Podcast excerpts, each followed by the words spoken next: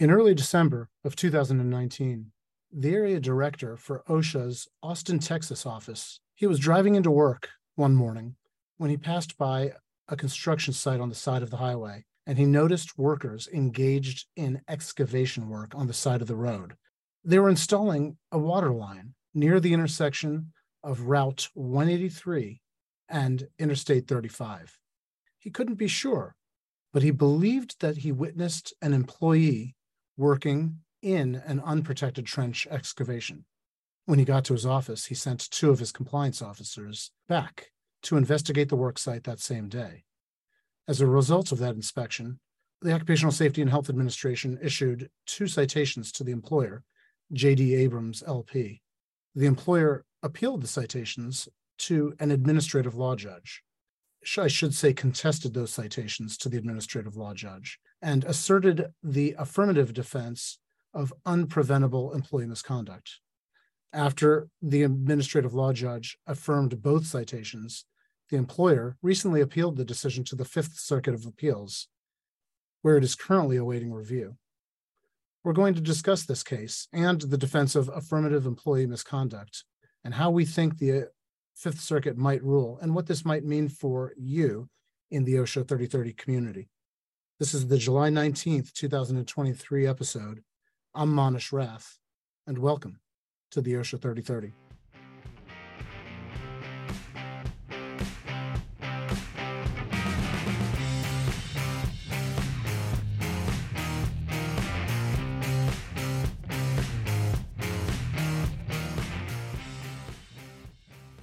Well, welcome everyone to the OSHA 3030. I'm Manesh Rath, and I'm an attorney here at Keller and Heckman. And I am uh, here in Washington, D.C. We've been pr- producing this program for about 10 years. And next month will actually be our 10th anniversary for the OSHA 3030. And my practice, which has been uh, ongoing for about 28 years, is focused entirely on, or almost entirely on, representing management in occupational safety and health law amongst other associated administrative law fields. I'm really lucky today because I'm joined by my friend and colleague here in our occupational safety and health law practice group, Taylor Johnson. Taylor, welcome to the OSHA 3030. Well, thanks for having me, Manesh. It's a pleasure as always. Well, Taylor, as you know, we've got an important subject today uh, to talk about. This case is going to go before the U.S. Court of Appeals in the Fifth Circuit. Right. And the case is J.D. Abrams versus the Occupational Safety and Health uh, Review Commission.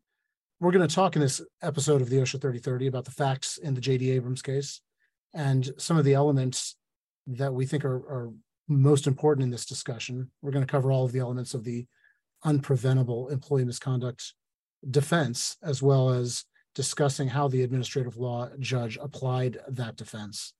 Uh, we'll engage in an analysis of the petitioner's brief, as well as JD, uh, JD Abrams' brief, as well as the Occupational Safety and Health Administration's brief, and finally, as we always do, we're going to walk through some practical steps that employers can take in light of this decision uh, in the section called What Employers Should Do.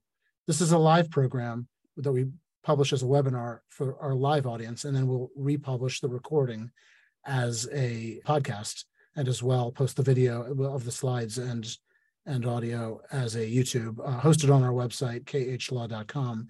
But for the live audience, we'll we'll finish off with an off the record section where uh, participants are encouraged to pre-submit questions and we'll try and tackle them. We'll also, if we have time, try and look at the question and answer box here on your screen, but we'll start off with pre-submitted questions and then uh, try and achieve uh, going through whatever we have time for from the live audience questions that are submitted during the program. So Taylor, why don't we go and get into this? This is a really important case. Yeah, I couldn't agree more. And so, just to get into the facts a little bit of, of JD Abrams versus uh, the Occupational Safety and Health Review Commission. Uh, so, JD Abrams is a company of about 500 employees. Um, they typically perform highway construction projects. That's right. And in December of 2019, they were engaged in a highway construction project. They were doing a water line installation project on the side of a highway in Austin, Texas. That's right. And so on December 3rd of 2019, um, the OSHA area director uh, of the Austin, Texas office actually happened to be driving by the work site um, and saw what he believed at the time uh, was an employee working in an unprotected trench.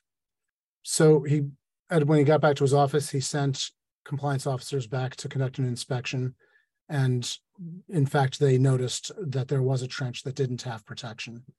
After the ins- investigation, JD Abrams was issued a citation for having employees in an unprotected trench that was five feet deep or greater, uh, that was not protected from cave-ins. Uh, in addition, there's another issue there, the, the compliance officer noticed a ladder uh, in the trench to enter and exit the trench that the standard that he cited JD Abrams for in that case was that the ladder should extend above the ground level by at least three feet above the landing surface. And so he cited them for that as well.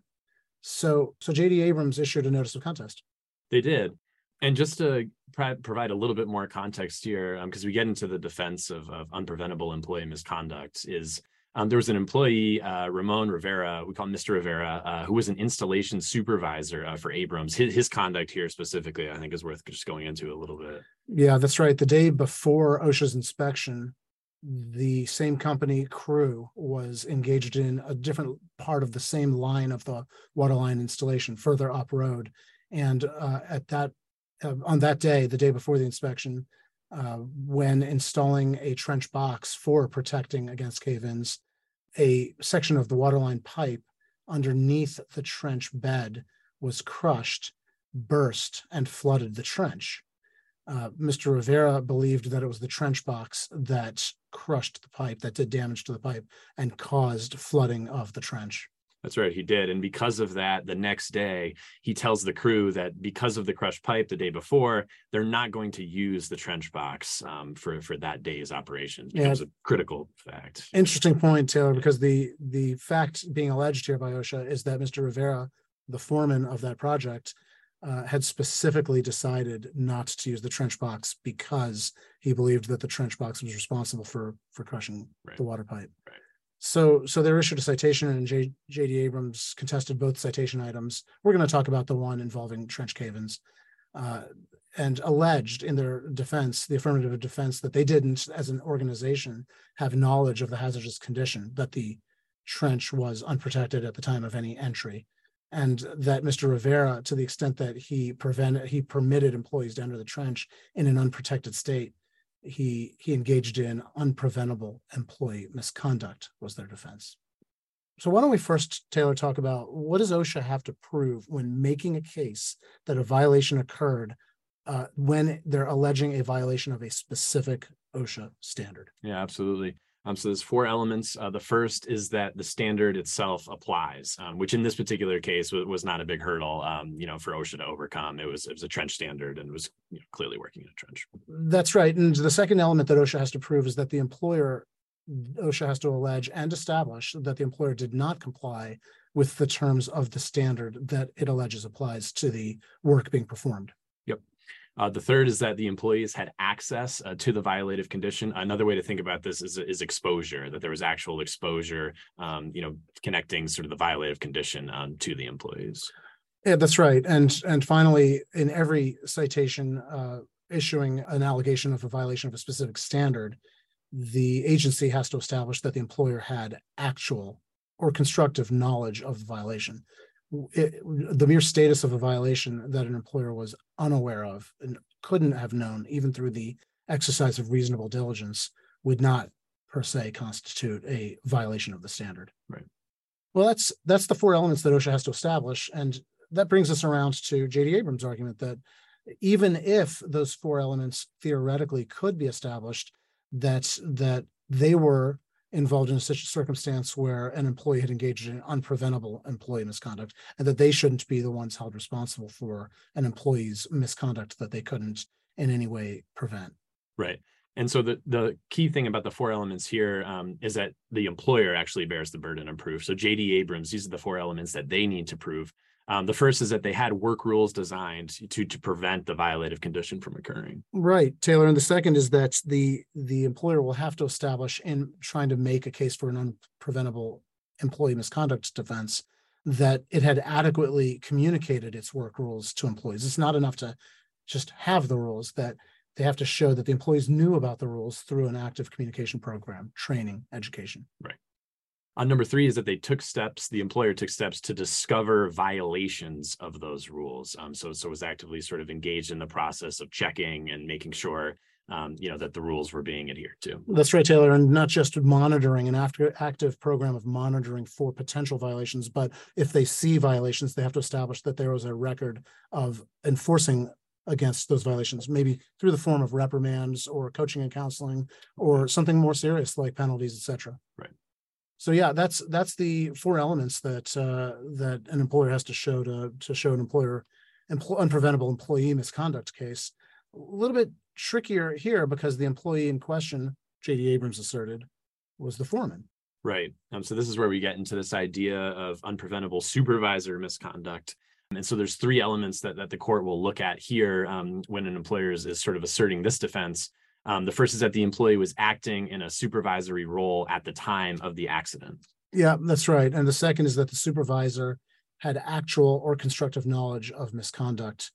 If you want to establish that a supervisor was the one involved in unpreventable employee misconduct, uh, it's important to, to identify whether or not the supervisor had actual knowledge of, of any misconduct. And then third, and, and perhaps the most difficult uh, to prove, um, is that the supervisor's misconduct was was foreseeable. Um, foreseeability can be proven if an employer, you know, has deficiency in training or um, deficiency in terms of enforcement of their work rules. But there's certainly a lot of debate around this third element, especially in this case. Right. So taking this from the employer's perspective, when trying to assert unpreventable employee misconduct, where a supervisor is concerned, you can just look at the reverse of these that the employee was not acting in a supervisory role at the time of the accident, Exactly. or that the supervisor didn't have any actual knowledge of any misconduct, or that supervisor's supervisor didn't. And uh, you could also uh, establish that th- there was just no way to foresee the misconduct by that supervisor in question. Exactly. And so, so those are the elements that an employer would have to prove when showing that it was a, well, we'll call it a rogue supervisor. Yep. Okay. So the administrative law judge hears the arguments and issues the decision, Taylor. Right. Um, he rules that OSHA did prove its prima facie case um, here. Um, that as a supervisor, uh, with respect to knowledge, that Rivera's knowledge, uh, the foreman is is imputed to Abrams, the employer, and so that's how um, OSHA proves its burden of knowledge. That in, in you know one of those four elements. It's important to note that that when we talk about the supervisor's knowledge being imputed to the employer, that's because the supervisor is wearing their hat as part of the the company's management structure. Right. You know, loosely used term of management. Right. And so, so the question of whether or not the the supervisor's own misconduct is foreseeable really goes to the heart of whether or not that supervisor's conduct should be imputed fairly imputed to the employer. Is that, Right. is that about right? Yeah. Yeah. So I think the second issue that the administrative law judge looked at was whether or not JD Abrams had established these last two elements of the employee unpreventable employee misconduct offense. This is the idea of monitoring and the idea of, of enforcement of, of discipline. And the administrative law judge didn't believe that JD Abrams had made its case, had established its evidence to support that those two elements existed. Exactly. With respect to monitoring, the the administrative law judge says that there was really no documentation um, to provided to, to support this idea that Abrams was actively taking steps to detect violations of safety rules at the work site. Uh, It's interesting, Taylor, because they did provide testimonial evidence. They, the judge complained that that wasn't enough. He would have liked to have seen documentation evidence. And I, I don't know that that's fair. There's many cases, I'd say by the thousands, where testimonial evidence in the absence of documented evidence has to be given credit if there's no countervailing evidence that the trier of fact has to balance or Yep. weigh for credibility determinations. Yep. So, so he, he really, I think the administrative judge probably went out on a limb with that specific finding that there was no documentation, therefore the testimonial evidence had less credibility by itself. I don't know if that's per se Yeah. justifiable. Right. And then finally, the administrative law judge found that there was no proof that Abrams had effective and consistent measures for disciplining employees in the event of safety rule violations. Well, I think this is interesting. They did show evidence of disciplinary measures being taken. In, in addition, they they established that the two employees who were involved in the trenching activity at the time of the OSHA investigation were indeed disciplined. Right.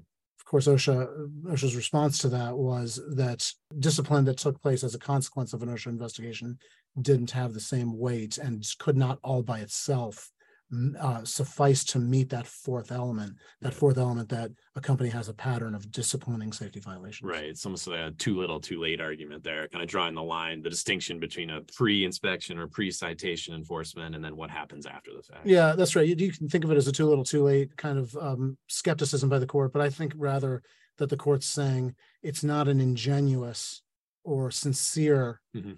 demonstration of enforcing against safety violations the way it would be if it was uh, to have occurred in the absence of an Right. OSHA inspection. Right. Right. That's a better way to There's, there's better uh, reliability as to the sincerity of the program Yeah. if it was ha- handled sort of spontaneously by the employer.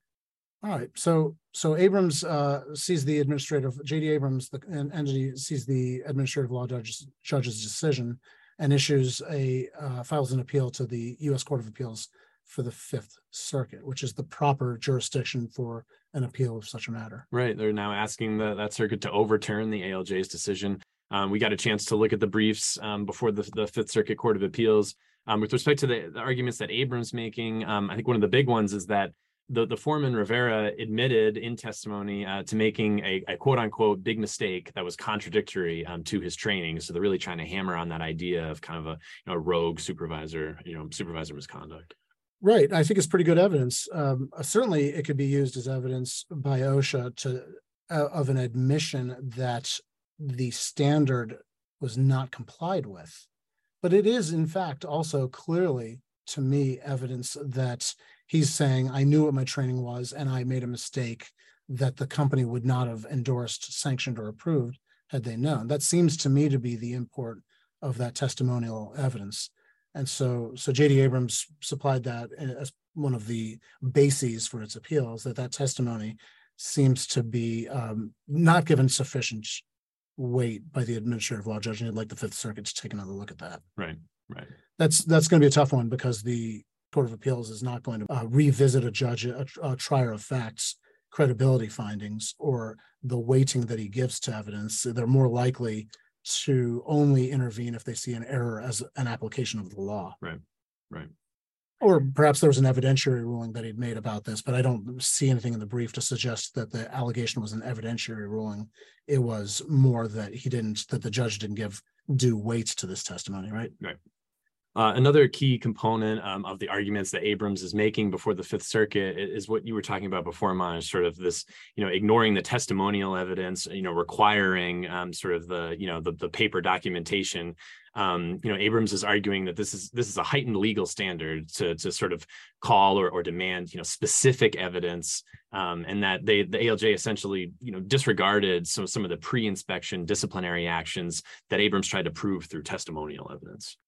Right, and uh, the rest of the brief, the uh, the folks at JD Abrams make uh, uh, a lot of put a lot of effort into trying to to establish that they did have a safety program. It did call for routine safety audits. There was a pattern of monitoring, a pattern of discipline, and they also put a lot of effort into establishing that JD Abrams is an entity that puts a high degree of emphasis on on worker safety. So we want to talk about that that latter case, the second citation item, really quickly, because I, I think the real interesting element of the appeal before the Fifth Circuit is the unprotected trench. Sure.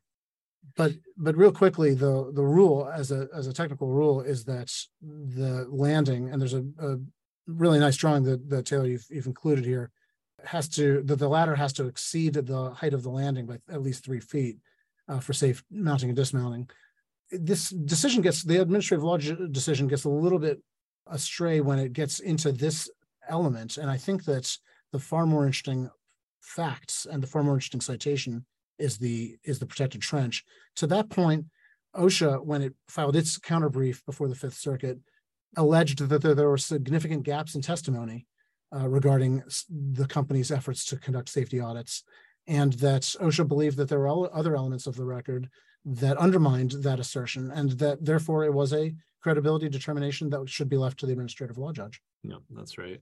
And OSHA does make a couple interesting arguments. Um, one of them we wanted to highlight is is sort of this idea that management's uh, failure to visit the site um, where the pipe burst the day before the OSHA inspection is sort of you know evidence on its face that the company wasn't actually you know robustly uh, ins- inspecting um, for for errors of work rules. You know that third element of unpreventable employee misconduct. It's it's an interesting argument. Yeah, OSHA asserted that the only evidence regarding monitoring was testimonial and that that it itself that testimony contained substantial gaps but I, I think that the other uh, quotient of this this testimonial evidence was that uh, it was heavily reliant upon the disciplinary actions that took place immediately following the OSHA investigation. Right.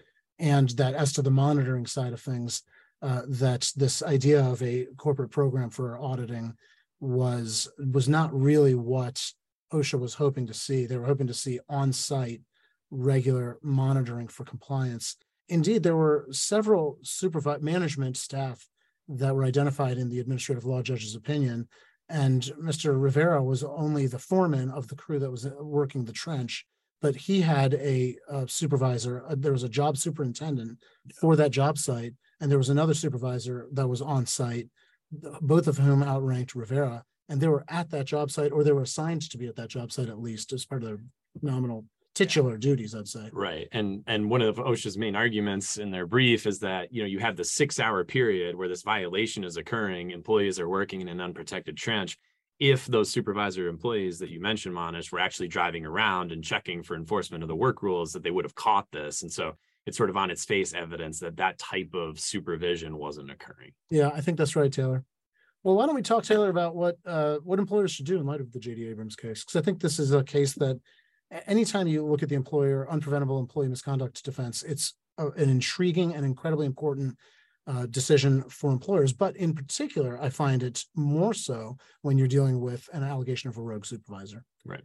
I think the first thing uh, coming out of this case is that trench protection shouldn't be balanced against weighed and weighed and balanced against uh, any competing construction objectives. In this case, Mr. Rivera testified that he suspended the requirement for the use of a trench box specifically because he thought the trench box would do damage to the water pipe.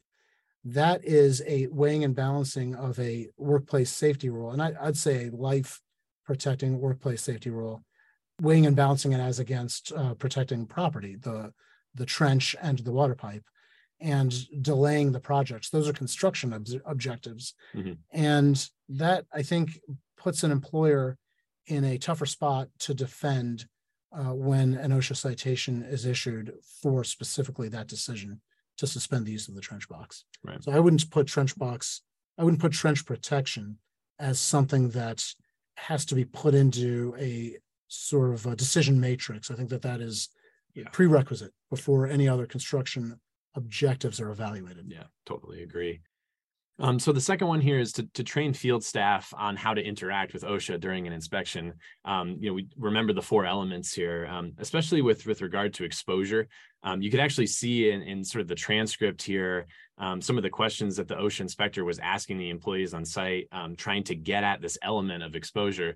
Um, with respect to the ladder, you, one of the arguments that JD Abrams makes in their brief is that no one used the ladder at, in its current form when the inspector found it. Not... Well, I, I, think, yeah, when the inspector found it, but there, I think more precisely, there was no evidence of what the height of the ladder was when it was in use. Right, right. But so you see them asking questions of the employees, you know, how do you use the ladder? Would you use it in this condition? And you see them sort of giving uh, OSHA its exposure element, checking that box just through the interview. Um, so certainly something that we would, you know, not recommend in terms of best practices. Yeah, Taylor, this goes to something that you tell safety and health professionals all the time, which is that OSHA can't uh, make its case without those last two elements the idea that there was exposure knowledge of exposure et cetera and, and more often than not that requires employee testimony that may not be precise may not be well phrased and may may put the employer in the position of having to get back to the truth on an uphill battle against something that maybe somebody inaccurately or imprecisely might have said. Right. So it's really critical to remember uh, when interacting with compliance officers to be very careful to say things precisely, truthfully, but with a great deal of accuracy. Yes. And uh, and if you are unable, if you don't have knowledge enough to do so, then to frankly uh, admit that you may not be the right person with that knowledge. Exactly. Um, I think those are important points. Thank you, Taylor. And I think that uh, when you look at the the other element uh, that OSHA has to make, which is monitoring, um, uh, I'm sorry, that that's one of the affirmative defense elements that an employer has to make. Yeah. That they they that they monitored the the work site regularly. Uh, it's important to note that that can't just be devolved to one person. Let's say in this case, the foreman Rivera. Um, that if you rely on that one person to do the monitoring, then it begs the question: Who's monitoring the foreman in the event that maybe the foreman makes a decision that's in direct contravention of corporate safety policies? So here, you know, where you have a safety and health professional or a job site superintendent, those people should also be expected to regularly and routinely and frequently monitor the job site that they are assigned to for specifically for compliance with corporate safety and health rules and compliance with the job plan that's based on a job site analysis. And I think that that critical element uh, maybe one of the most powerful takeaway lessons from the JD Abrams case. Yeah, absolutely. Um, so next, you know, you you've heard us say this uh, a lot on the show. Uh, document all instances of discipline. Um, so you know, post incident and, and post inspection discipline is not enough. You know, you see the court here kind of hold it against Abrams that they didn't have you know written records of discipline um, for for violation of work rules. You know, prior to the incident, it certainly is something that they really could have you know used to to help their case. Yeah, Taylor, I think that's right. And I think that the part that often gets missed is when, uh, let's say, a supervisor sees somebody doing something the wrong way and they tell them how to do it the right way. That doesn't get documented. Right. Because if you think of just documenting discipline as reprimands that go in the written personnel record or um, suspending somebody for a day, then then you won't catch or capture those other moments in your documented record. But coaching and counseling and reapplying employees to the right way to do things, the safe way to do things, is also a part of the universe of events that needs to be recorded Absolutely. by a job site supervisor. Yep. Uh, because that qualifies as a demonstrable or a written record of enforcing the rules. It need not just be disciplinary events. Uh, finally, I'd say that it's important when crafting a an argument for contesting a citation to work closely with your OSHA counsel to identify what the actual violation of the standard is. OSHA, in my opinion, got this wrong. The trenching standard that they cited states that each employee in an excavation shall be protected from cave-ins by an adequate protective system. Now, what OSHA alleged was that the moment of an employee, a subordinate employee entering the trench, was the violation, that an employee was in the trench unprotected. And thus, the rogue supervisor doctrine shouldn't apply. The administrative law judge didn't use that language of the rogue supervisor doctrine.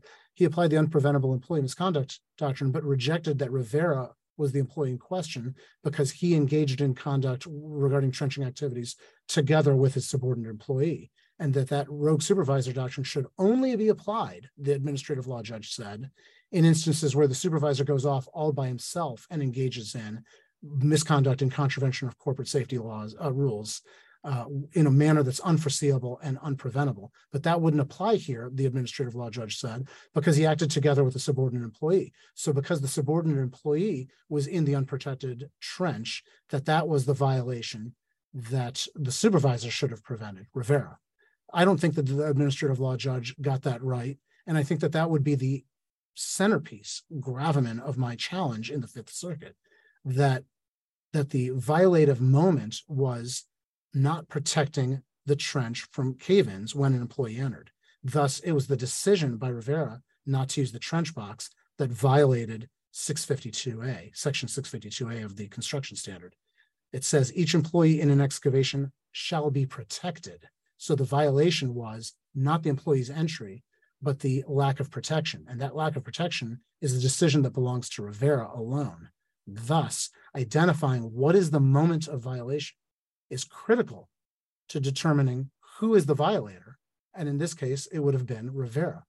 But the analysis the administrative law judge used was incorrect. And he asserted that because they both entered together, it was not the decision not to use the trench box. It was the entry into the trench that constituted the violative condition. And I think that's where he erred. And I think that would be the A, B, and C arguments that I would assert in the brief to the Fifth Circuit. So I think that the last takeaway item is to carefully identify what's the actual act that's violative or allegedly violative. Uh, and don't let OSHA get away with misframing that part of their case. Yep. Well, I think that's 30 minutes, Taylor. We we call it the OSHA 3030 because we do this every 30 days and we've been doing that for 10 years without missing an episode. And we try and cover a, an impactful issue in OSHA law in about 30 minutes. And that is this month's 30 minutes. Uh, thank you all for participating. We're going to stick around, by the way, don't forget, for the off the record section for those of you in our live audience. Don't forget that all those prior episodes for the past 10 years that I've re- uh, referenced are on our website, khlaw.com slash OSHA 3030. Come by our website and check out those prior episodes. A lot of great material in there.